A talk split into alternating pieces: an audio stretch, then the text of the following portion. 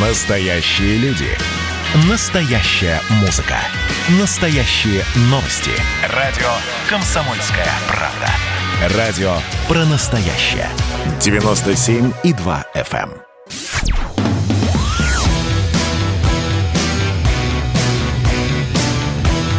«Война и мир». Программа, которая останавливает войны и добивается мира во всем мире. Здравствуйте, друзья! С вами Иван Панкин. На связи по скайпу Дмитрий Пучков-Гоблин, известный публицист, историк. Но я лично его знаю как переводчика кино, разумеется. Здравствуйте, Дмитрий, будем знакомы. Здравствуйте, Иван, да. А, сегодня, знаете, что творится в Ставрополье сегодня? Там некому будет останавливать водителей, которые будут гонять с превышением. Абсолютно. Какой кошмар. А, да, даже не знаю. Ну, для кого-то раздолье, конечно, а для кого-то трагедия. Итак, в чем новость? Масштабное задержание ГИБДДшников, по-простому гаишников всего Ставрополья. Там порядка 40 человек задержано во главе всей этой неописуемой красоты начальник, о, начальник всего управления, я так понимаю, Ставропольского вот этого У ГИБДД Алексей Сафонов. Ну и, как я уже сказал, около 40 его приспешников. А, что ему инкриминируется? А ему инкриминируется организация преступного сообщества, получение взяток, злоупотребление, превышение, ну, еще много таких вот интересных слов. Ну, по сути, на Ставрополье действовала огромная, самая настоящая мафия, которая наживалась на всем. Блатные номера, пропуска больших грузов, и даже до торговли дело доходило, и даже до торговли песком дело доходило. Вы как человек, который хоть и давно, но служили в органах, скажите мне, пожалуйста, вот откуда такое стремление к всему этому? Я почему спрашиваю к всему этому? Что имею в виду? Конечно, э, сразу же куда поехали товарищи полицейские, чтобы задержать этого господина Сафонова? К нему домой. А дом у него мини-копия Версальского дворца. И опять, хотя золотых ручек там не было, но был золотой унитаз. Куда же без золотого унитаза? Скажи, Дмитрий. Ну, я спокойно обхожусь без золотого унитаза. Но И как вы поскольку... справляетесь только, а? Как Отлично, вы справляетесь? Вы не поверите. Постольку, поскольку живем мы при капитализме, у нас единственная и главная задача – это личное обогащение. Но ну, не до такой же степени, согласитесь. До какой? Не пойман, не вор. Все обогащаются, кто-то ворует за углом, кто-то ворует на должностях. Это совершенно обыденная картина. Если вам кажется, что в западных странах не воруют, это глубочайшее заблуждение. Я думаю, Там... что все-таки до золотых унитазов-то не доходит. Но вы же не ходите к ним домой, как вы можете не говорить. Не приглашают, да. До чего там доходит. Мы и здесь не знаем, какой у гражданина унитаз, пока к нему не проникли следственные органы. Слушайте, ну как только появляется какая-то новость о задержании очередного коррупционера, золотой унитаз, это, понимаете, это такой обязательный сувенир, что называется. Вот. Золотая ну, ручка или унитаз, или вот знаете, эти вот дворцы в стиле барокко, рококой, э, сокрушаться, рококо. сокрушаться по поводу того, что есть коррупция, это примерно как сокрушаться по поводу того, что на планете Земля живут люди. Уголовный кодекс, он для того и создан, чтобы подобных граждан карать. Интересно здесь другое, как вы понимаете. То есть, данный гражданин и все его подельники, предполагаемые, они существуют не в вакууме. Вокруг масса людей, например, в той же самой его организации под его управлением, и никто не знает, что же там происходит. Ну, а теперь переходим к самому главному. То есть, вот у гражданина дом – дом стоит каких-то денег. И вот этот позолоченный унитаз, наверное, тоже денег стоит. А вы, значит, не видите. Вот вокруг там, понимаете, тысячи граждан и миллионы, не побоюсь таких слов. И никто ничего не видит, и никто ничего не знает. А что вы показали? Не вы лично, а вообще. Почему показан только дом начальника? А покажите дома подчиненных, покажите машины, на которых ездят начальники в свободное от службы время. Покажите машины, на которых ездят их жены, их дети, где они отдыхают, в каких магазинах затариваются. Это же все примитивно. Понимаете, у нас вокруг сплошная цифровизация. Если у гражданина зарплата, предположим, 100 тысяч рублей, у этого сотрудника государственной организации. У него зарплата, например, 100 тысяч рублей условных, а тратит он ежемесячно по 3 миллиона, например, со своей карты или еще откуда-то. Это отслеживается просто вот по щелчку пальцев. А почему вы не смотрите за своими сотрудниками? А у вас есть служба безопасности внутри этих ваших подразделений полицейских? Это никому не интересно, в каком доме живет начальник. Никому не интересно материальное благосостояние, уровень материального благосостояния его жены, мамы, тещи, никому ничего не интересно, да, вы понимаете, вот каждый раз, когда вот такие вот жуткие известия, вы представляете, у него золотой унитаз, да, представляем, а у кого еще там унитазы, а к кому еще выходили домой, а у рядового инспектора, какая машина, какой дом, как он живет, посредством, непосредством, либо вы не можете вообще все это контролировать, о чем надо откровенно сказать. Либо это какой-то очередной спектакль. Убрали неугодного, а вместо него поставили нужного, который будет заниматься абсолютно тем же самым. Потому что никаких механизмов контроля, никаких механизмов воздействия, ничего нет. Я бы это в обществе, пронзенном коррупцией насквозь, я бы вам сразу сказал, да, что это убрали неугодного и поставили того, кого надо. Может, этот долю не засылал, может, провинился как-то, я не знаю перед вышестоящими. Было бы интересно узнать. Ну, кстати, вот вы упомянули службу собственной безопасности, ведь она и постаралась, она же задерживала это. Как-то при, слабо пом- при помощи, кстати, Росгвардии. Тут я удивился. Оказывается, у нас Росгвардия оказывает силовую поддержку. С другой стороны, в состав Росгвардии входит тот самый упомянутый ОМОН и СОБР. Точнее, не упомянутый пока что. Может быть, они помогали. Но почему тогда пишут Росгвардия, тоже непонятно. Ладно, ну, в общем, Росгвардия и служба собственной безопасности, видите, постаралась. А значит, бдят, Дмитрий. Жур-. Журналисты, они не являются сотрудниками, они плохо разбираются в юриспруденции, не знают, как что называется, поэтому к ним всегда надо подходить снисходительно. Ну, хорошо, а как правильно-то? Вы как человек, который служили в органах, расскажите. Ну, как, если, если, если проводится силовое задержание, то, естественно, надо пригласить СОБР. Естественно, да. для этого нужен. Та-та. То есть, э, э, вот вы же помните там нечаянный случай, как тут недавно двоих застрелили, двоих судебных исполнителей. Гражданин вышел с ружьем и застрелил двоих. Ну, так надо для начала поинтересоваться, чем гражданин дышит, есть ли у него оружие, что говорят соседи. Может, у него официально ничего не зарегистрировано, а оружие есть. И приходить туда уже подготовленным. Ну, вот, точно так же, как и тут. Это ничего страшного не происходит. Это же помните, недавно там в Подмосковье какой-то дегенерат отстреливался яростно слава богу, никого не убил, негодяй. Ну, к такому надо быть готовым к наихудшему исходу событий. Поэтому, да, вот сотрудники приходят. Ну, а просто кто-то у меня никак. тут в чатике задал с этим вопросом, причем Трос, э, Гвардия, ну, и я и решил посмотреть в Википедии задачи.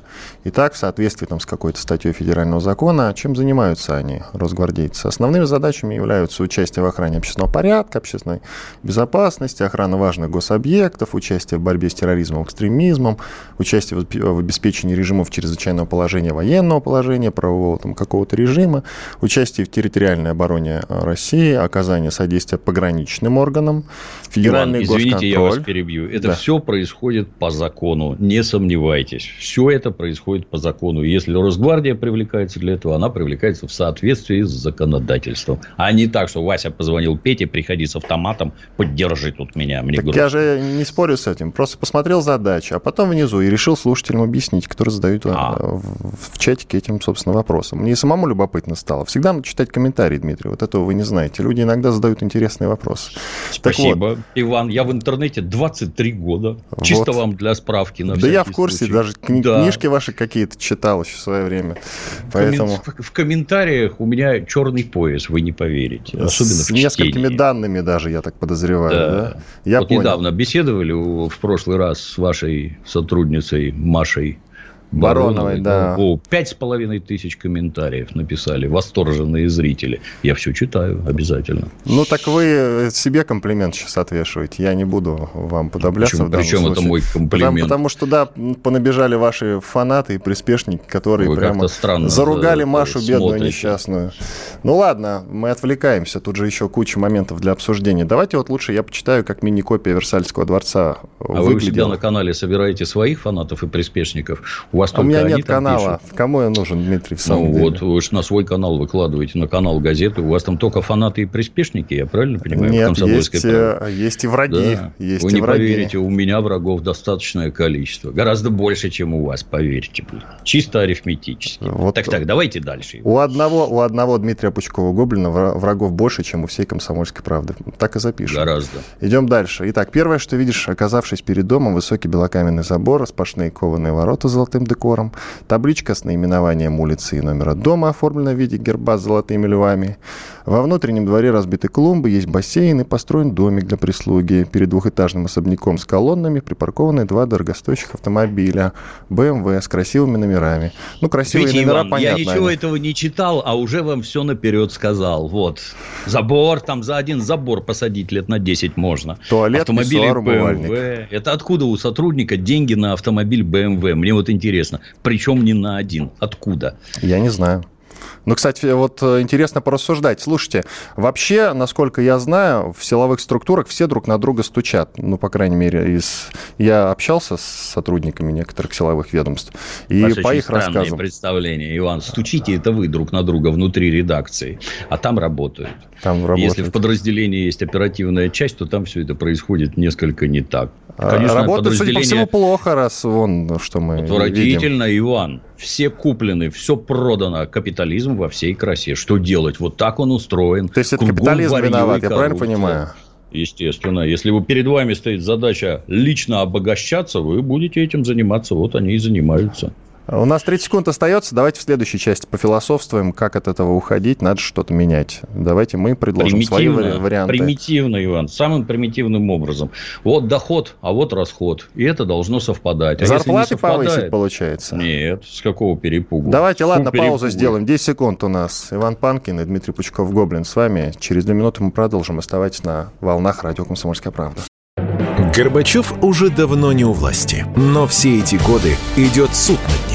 Судят жестоко, приговоры выносят размашистые, безапелляционные. Нередко расстрелять. И некоторые готовы лично этот приговор привести в исполнение. Здесь нет равнодушных. Судить Горбачева легко, понять его трудно. Так кто же он, Михаил Сергеевич, созидатель или разрушитель? Слушайте аудиосериал «Однажды в Советском Союзе». Невероятная история Горбачева. С понедельника по среду в 10 часов вечера по московскому времени.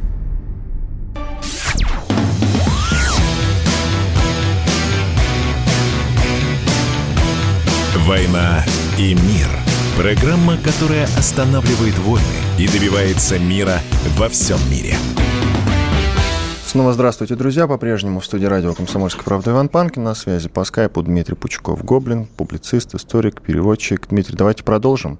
Как да. я анонсировал в конце первой части, по философствам герой дня у нас сегодня, ну, их там много героев, там порядка 40 человек. И среди прочих, конечно, Алексей Сафонов. Это начальник управления э, УГИБДД Ставропольского края. Ну, главный гаишник по Ставропольскому краю – проще говоря, и более, там, около, это около 40 его сотрудников.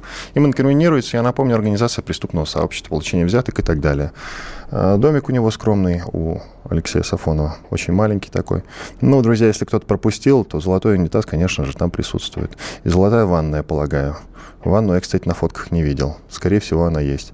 И, скорее всего, она тоже позолоченная. Вряд ли, конечно, целиком золотая. Итак, по философству, Дмитрий, как как изменить всю эту систему, чтобы у нас э, силовики... Элементарно, Иван. Силовики все-таки не гнались за взятками и за безвкусицей такой безумной. Это не касается никаких силовиков. Это государственные служащие. Без разницы, где они служат. В Думе выбранные, в милиции, в армии. Абсолютно без разницы, где они служат. Вот у человека есть доход официальный. Вот его расход.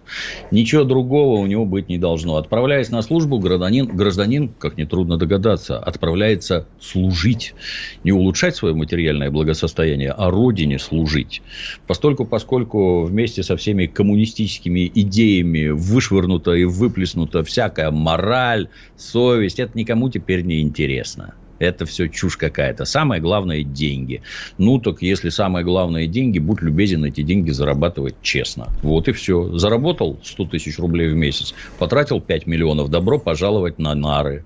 Если ты скажешь, что это твоя мама дала тебе деньги, значит, мама на 8 лет сядет без разговоров. Это же она тебе деньги дала. Не может объяснить происхождение. Ну, добро пожаловать. Как это происходит в цивилизованных странах? Государство, у нас все наоборот, как вы понимаете, эти коммунистические отрыжки шишки до сих пор не изжиты.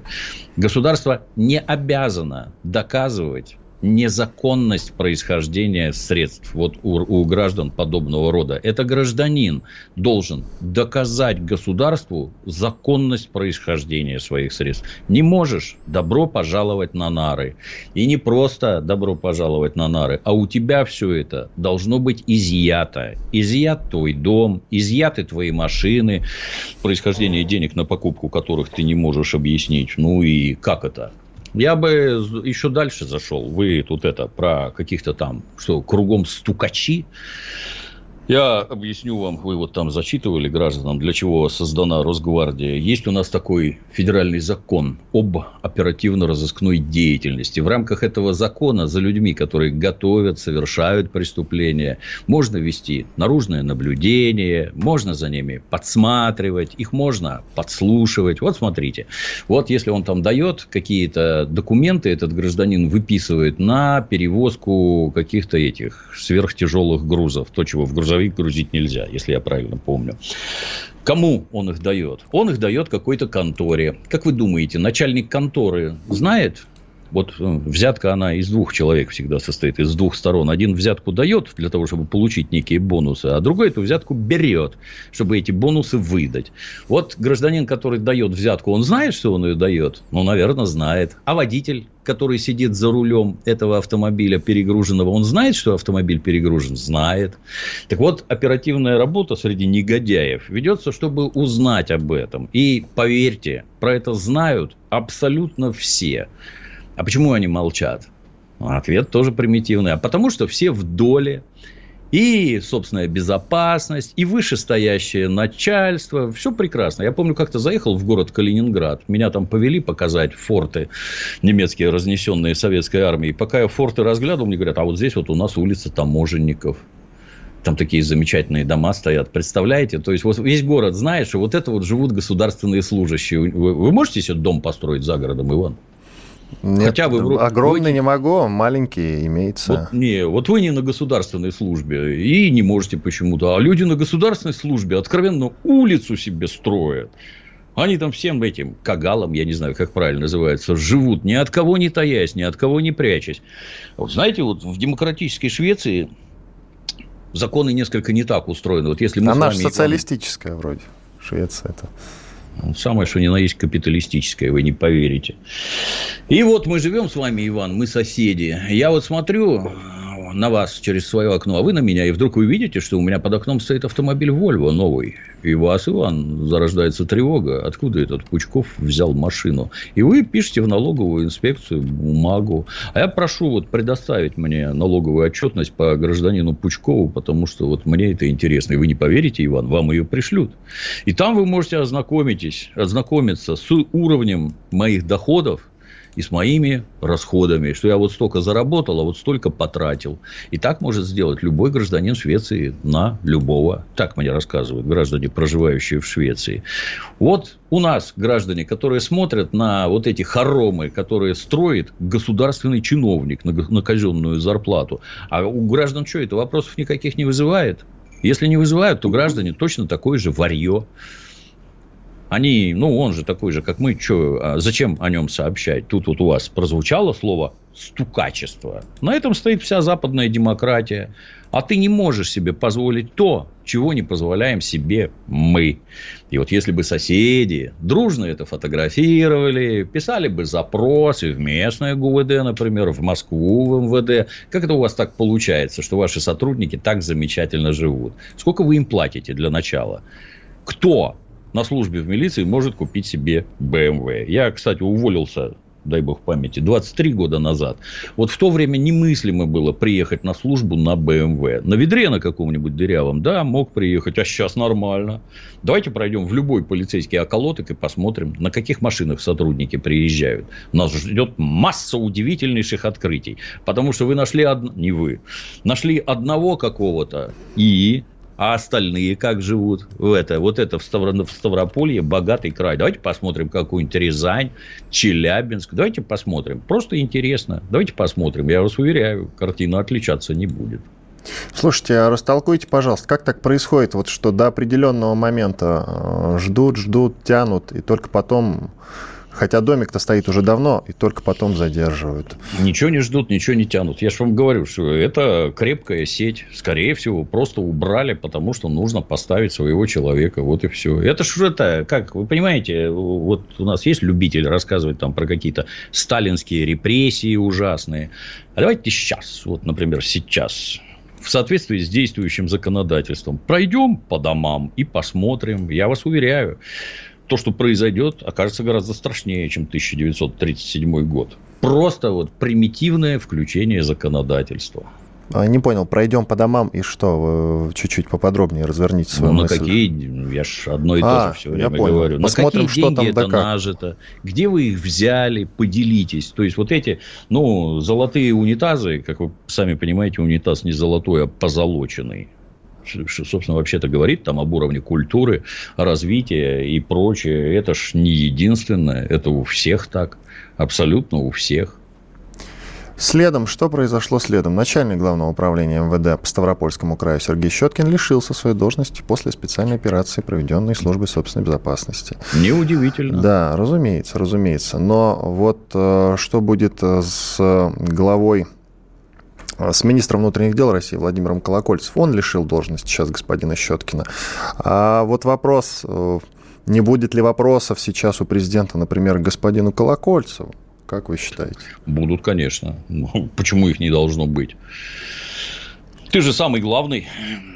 И это твои подчиненные вот такое вытворяют. Это печально. Потому что, я не знаю, там головы рубить надо просто не останавливаясь. Ну, а никаких других способов, кроме оперативно-розыскной работы, нет и быть не может. Надо постоянно вербовать осведомителей, надо постоянно за этим следить. Но я вам еще раз повторю, что все водители, например, которые проезжают через некий пост ГАИ, где их оббирают, все знают. И туристы вам скажут, где на трассах кого оббирают. Все скажут. Ну, а почему они не сообщают про это в полицию? Надо сообщать постоянно. Не стесняйтесь, закладывайте сволочей. Таким образом, сволочей будет меньше. Упрощайте жизнь полиции и себе самим. Закладывайте, то бишь что читайте. Обязательно, так точно, да. Это основа западной цивилизации, если вы не в курсе. Нет, не в курсе. Ну да ладно, зачем мне быть в курсе таких глупостей? А это же не у Это нас. Это не глупости, Иван. Если вы хотите мне сообщить, что я говорю вам глупости, Иван, я бы на вашем месте поостерегся. Ну хорошо, я поостерегусь, и давайте да. продолжим. Я бы хотел разобрать два кейса, два примера, что называется. Вот возьмем Грузию, например. В Грузии товарищ Саакашвили, небезызвестный, в свое время, в свое время очень сильно повысил э, в полиции зарплаты. Это помогло но высокие зарплаты, как показывает практика, возьмем, например, российских судей. Высокие зарплаты это... не гарантируют того, что не будет коррупции в ведомстве. Иван, это вам рассказали, что помогло. Ничему это не помогает. Мне, например, предлагали там минимальную взятку 5 тысяч долларов, а максимальную 70, например. А зарплата у меня самая большая. Самая маленькая была 26 долларов, когда предлагали 5 тысяч, а и 180 долларов, когда предлагали 70. Как вы думаете, Иван, если вы мне сделаете зарплату в 10 тысяч долларов, я возьму 70 или нет? Вы не сможете сделать такие зарплаты, которые отвратят от взятки. Немножко уменьшат риск, безусловно. Зарплата должна быть достойной, но не ликвидирует. Давайте сделаем паузу. Иван Панкин, Дмитрий Пучков, Гоблин. С вами через 4 минуты продолжим. Как дела, Россия? Ватсап-страна! Это то, что обсуждается и то, что волнует. Это ваши сообщения в прямом эфире, в том числе и голосовые. Каждый будний день с 11 до 15 часов с Михаилом Антоновым. Эфир открыт для всех. Включайтесь. Радио «Комсомольская правда». Радио про настоящее.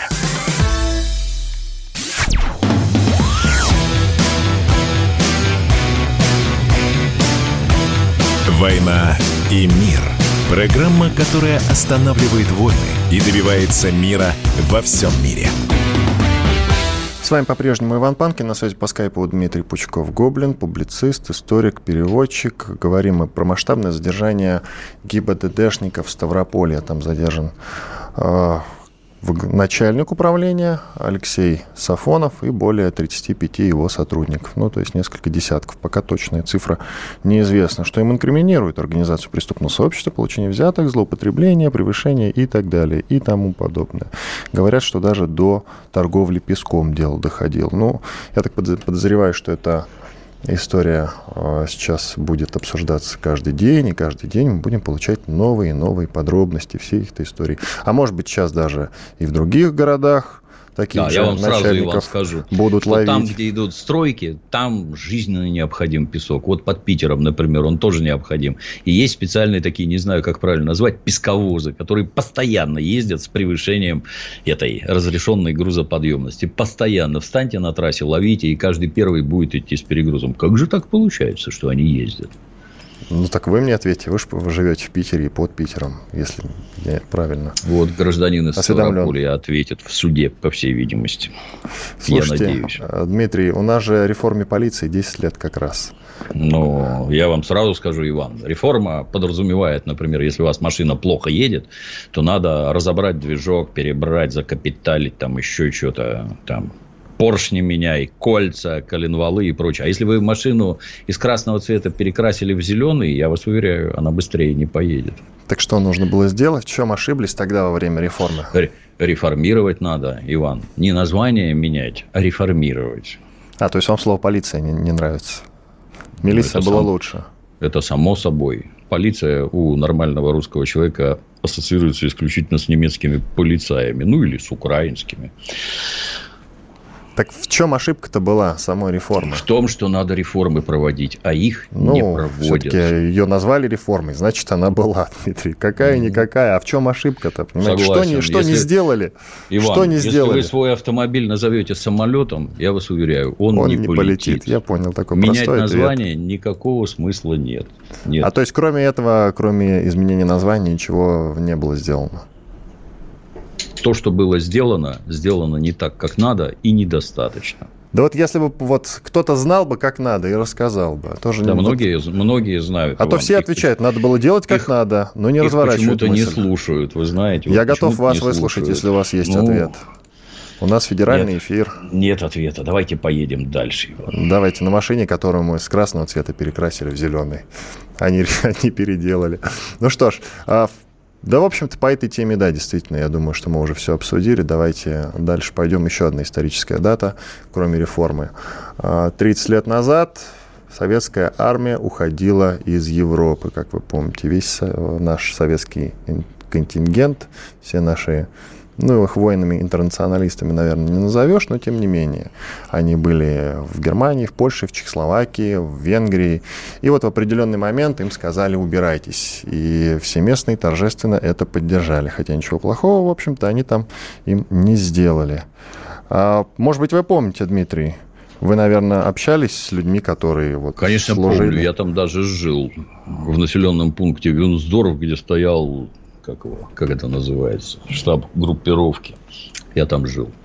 У меня папа был военный, там служил, а я при нем жил и учился в советской школе. Ничего себе, вот это да. А, ну, общались, кроме прочего, конечно же, с теми людьми, которые служили, среди прочего. Как они, да. они воспринимали вот этот вот приказ об Резко уходе? отрицательно. Это национальное предательство, которым занимался гражданин Горбачев и его друг Шеварнадзе. Это национальное предательство. То есть, когда все эти войска выволокли оттуда стремительным домкратом и бросили в чистом поле, а это зачем было сделано, хотелось бы узнать. Вот мы оттуда ушли. И что там стало? Ответ примитивный. Туда пришли американцы и расположили там свои военные базы. А где они совсем расположили, там занимаются вот тем, чем они занимаются, как на Украине. Для чего это было сделано? Для того, чтобы НАТО пришло как можно ближе к нашим границам. И глупые рассказы Горбачева о том, что меня обманули. Ты дурачок, тебя обманули. На такой должности и с такой ответственностью тебя обманули. Там, вы знаете, даже если не говорить про какие-то государственные интересы, которые были преданы ну, самое примитивное. Германия, между прочим, очень богатая страна. Самая богатая страна в Европе. Ну так, возьмем за точку отсчета. Вот вы хотите, чтобы наши войска ушли. Вот что бы сделал маломальски разумный руководитель? Ну, он бы сказал, ну, давайте нам Постройте военные городки, куда эти люди поедут. Аэродромы, там, я не знаю, танкодромы. Вот постройте. Ну, не можете сами. У нас есть секретные объекты. Давайте деньги, мы построим. И вот когда построим, ну, там, смету превысим, как это принято, разворуем еще отчасти. Вот когда построим, тогда наши войска поедут на квартиры, там, чтобы у них место было, технику вывезем и всякое такое. А вот это, это национальное предательство. А, с исторической точки зрения, я же вас представляю как историка, среди прочего. Я не а. историк, Иван, прекратите, я не историк. А я мне тут на Ютьюбике поглядываю иногда ваши исторические дискурсы с удовольствием. Это не я. Это приходят дипломированные историки, это они говорят. Моя задача вопросы задавать. Ну, хорошо, я тогда сформулирую так. К вам, э, как человеку, задаю я эти вопросы, который много общается с профессиональными дипломированными историками. Так нормально будет? Конечно. Ну хорошо. А почему так получилось, что э, постоянно, кстати, протестовали же против, э, протестовали э, против наших, скажем так, присутствия наших войск. Та же Чехия, та же Венгрия, было венгерское восстание, и в Чехословакии тоже была заварушка.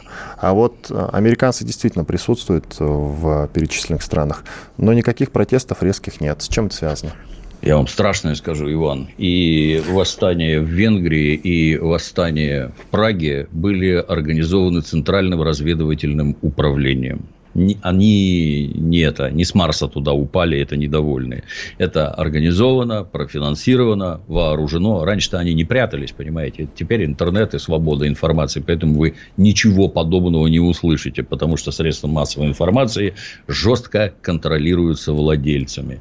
Там есть примитивный пример, вы знаете, вот э, танки в Праге, какой кошмар.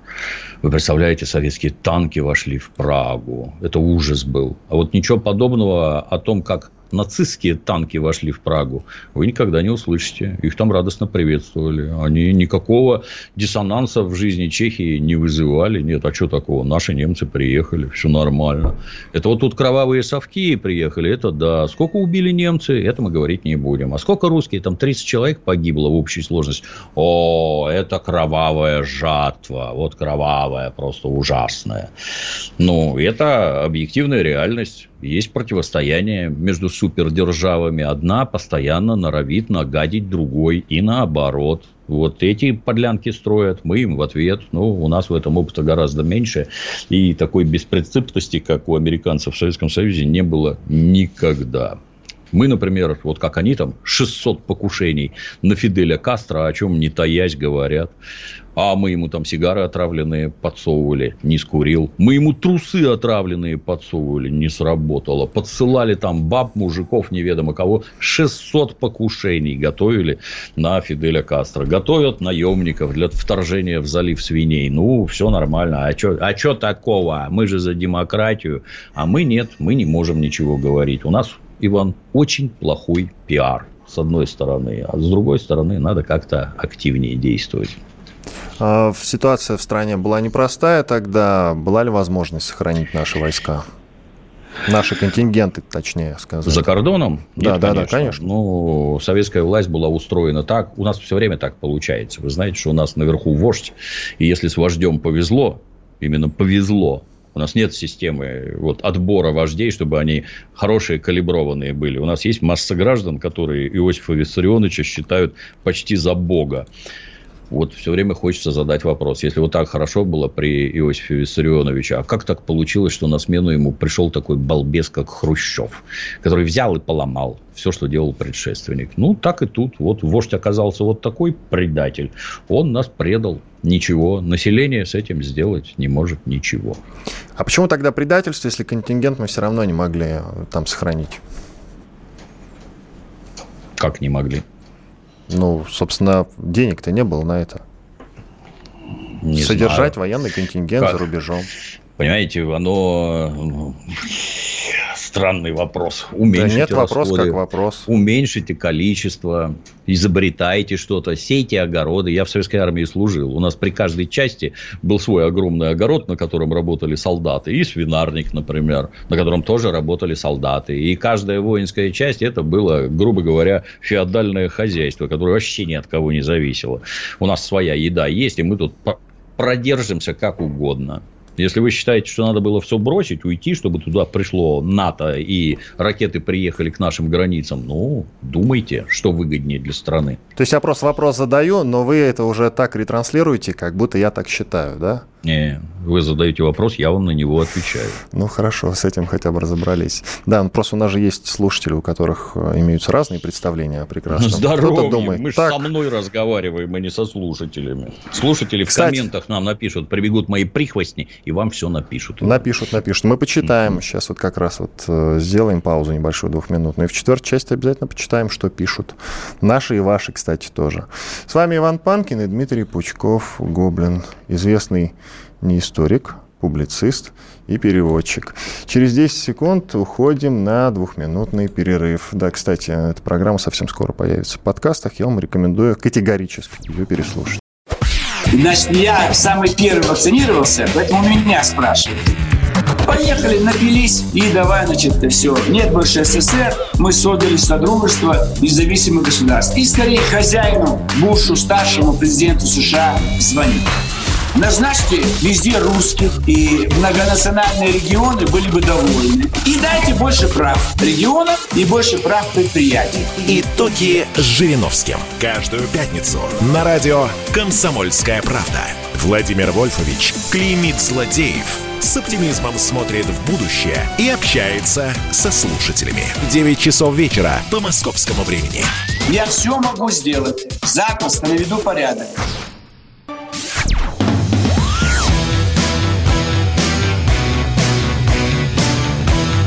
«Война и мир». Программа, которая останавливает войны и добивается мира во всем мире. С вами Иван Панкин и Дмитрий Пучков, Гоблин, известный публицист и переводчик. Историком вас уже не называю, смотрите, Дмитрий. Но нет, на самом деле, я же вот не подкалываю вас. Вы почему считаете, что подкалываю? Ну, как мне так кажется. Откуда вы знаете, что я считаю, Иван? Я вам ничего не говорю про то, что я считаю. Всякое бывает. Ну, написали так, ну, значит, вот так редактору виднее или кому. Я это, без претензий. Ну, принципе, а почему и нет? Программы-то у вас интересные на вашем канале в YouTube. Я говорю, я периодически смотрю. От этого я историком не стал. Ну, к сожалению, взяли бы да получили корочку, кстати, заочно, отучились Деньги бы. надо зарабатывать, Иван. А не учиться, учиться действительно. Когда вам будет 60 лет, вот вы тогда мне скажете, надо мне учиться или нет. А вы же постарше, по-моему. Какие 60? Вам же уже поболее. Сейчас нет, посмотрим. 2, а, 59, 2, да, 59, да. 60 еще нет. 60. 2 августа. Скоро поздравлять будем, значит, да? Спасибо, да. Ну, ладно, давайте пока что доживем до этого. В хорошем смысле, а то вы опять подумаете. Вы обидчивый будем вообще, стараться. насколько я заметил. Я милиционер бывший, Иван. Меня невозможно обидеть. Да, ну хорошо. Значит, раскрыты характеристики показанного Путина нового истребителя пятого поколения Checkmate он, кажется, называется. Скорость его может достигать, ну, двух махов. Немножко округлим, я так понимаю. Вот такой. Сейчас Макс проходит, как вы знаете. Mm-hmm. Вот. Периодически идут новости, да и сам Путин, помните, на послании Федеральному собранию пару лет назад а, анонсировал а, так красиво видеокартинкой о том, какое масштабное вооружение суперсовременное мы имеем, гиперзвуковое и все такое, еще много красивых слов – я смотрел тогда все это, и, с одной стороны, конечно, это повод для гордости, что вот э, мы это все создаем. Но, кстати, большая часть из того, что он нам показал по картинке, мы увидеть как бы в реале не можем. Ну, то есть, не то чтобы в реале, да, но непонятно, это действительно существует или нам это просто показали как бы. В этой связи, конечно, остаются вопросы. Но дело даже не в этом. Какие, какие вопросы? Если наши заокеанские партнеры так возбудились. Вот Леха Навальный нам говорил, что это полная фигня и мультики, а заокеанские угу. партнеры сильно возбудились, что данные виды оружия серьезно изменят баланс сил. Кому верить? Лехе или заокеанским партнерам? Я Лехе, Лехе вообще я бы ни в чем не доверял бы, если честно. Не, слушать надо. Всегда интересно, что он говорит для общего развития, крайне полезно. Но заокеанские партнеры, если выражают озабоченность, значит, они что-то знают, и значит, что-то действительно есть. Солидарность Благодарен. Хорошо, это, Иначе хороший аргумент. Все посмеялись над мультиками и никакого интереса. Тут другое, понимаете, это вы понимаете, с этими самолетами и танками вечно начинается беготня, крики, вопли в СМИ, там, о, караул, как все здорово, а потом вдруг выясняется, что танк Армата что-то наша армия не сильно покупает. И сколько их сделали, хотелось бы узнать. Вот, вот, вот. Это, среди прочего, я хотел у вас спросить, да, действительно. Уже на Украине их тысячи сожгли, там, понимаете, российских танков Армата, тамошние Тарасы и Петры, тысячи их сожгли. А что-то как-то непонятно. Вот и с самолетом так. Это отрадно, безусловно, что у нас есть какие-то свои разработки. Я твердо уверен, что это еще с советских времен. Добротная школа. Не все убежали в США и в Израиль. Школа осталась здесь. Действительно, можно что-то разрабатывать. Новые станки, новое оборудование, новые материалы. Все это прекрасно. Вопрос, а сколько их изготавливают и поставляют в российскую армию? Вот это вот меня интересует больше всего. И не только меня. Да, и не только вас интересует и другой вопрос. Мы много вкладываем в армию, но мало вкладываем, как жалуются граждане, в медицину, например. И как показывает практика, вложения в медицину нам нужны значительно больше, чем вложения в российскую армию. Если я и мне подобные неправы, поправьте нас, пожалуйста. Я бы сказал, нужен разумный баланс. И если в настоящий момент мы нуждаемся или остро нуждаемся в создании могучих вооруженных сил, дабы нас не растоптали и не смяли, то, наверное, как-то приоритеты надо время от времени перемещать. Что вот сейчас нужнее армия, давайте армию накачивать. А сейчас вот не надо армию накачивать, тогда давайте э, будем медициной заниматься. Тут смещение акцентов. Простолюдин такими вещами заниматься не должен. То, что ему там кажется, ну да, это руководство наверху обязано слушать. Но это же ситуация, как с упомянутым Иосифом Виссарионовичем. Вот ему за 20 лет надо надо было подготовить страну к войне. Как вы думаете, что для воюющей страны важнее, самолеты и танки или модные штаны и туфли? Я вас уверяю, про такое никто не думает. Вон там из мешковины себе сшей портки и ходи в лаптях, пока мы тут танки и самолеты куем. Увы, так устроена жизнь. Но медицина, я вам замечу, сильно получала в ряде аспектов. То есть меняется и лекарство, меняется и оборудование, и при этом обращаю внимание все-таки нашу бесплатную медицину пока что никто окончательно не отменил.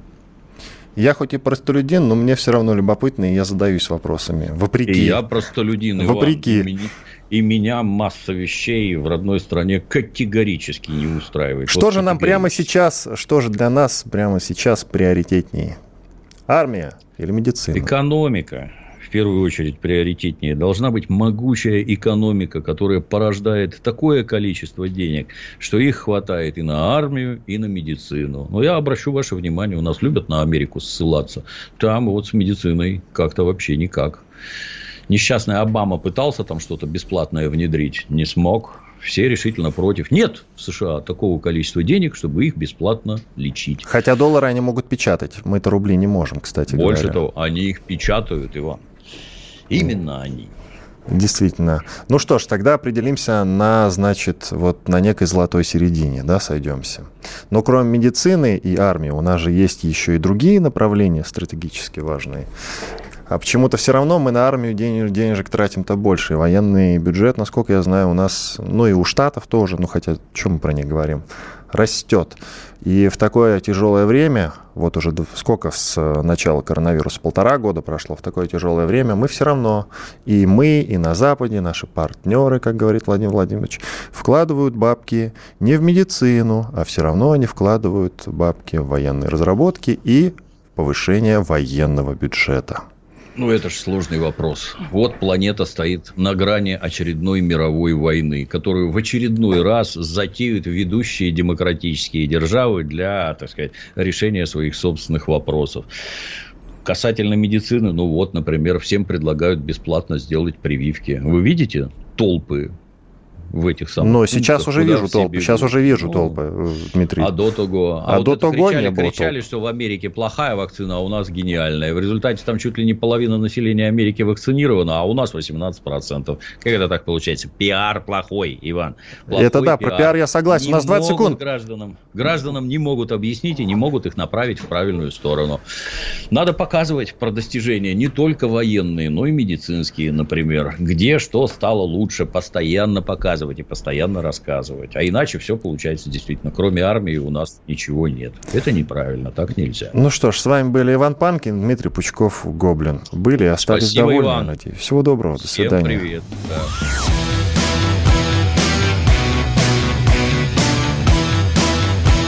«Война и мир».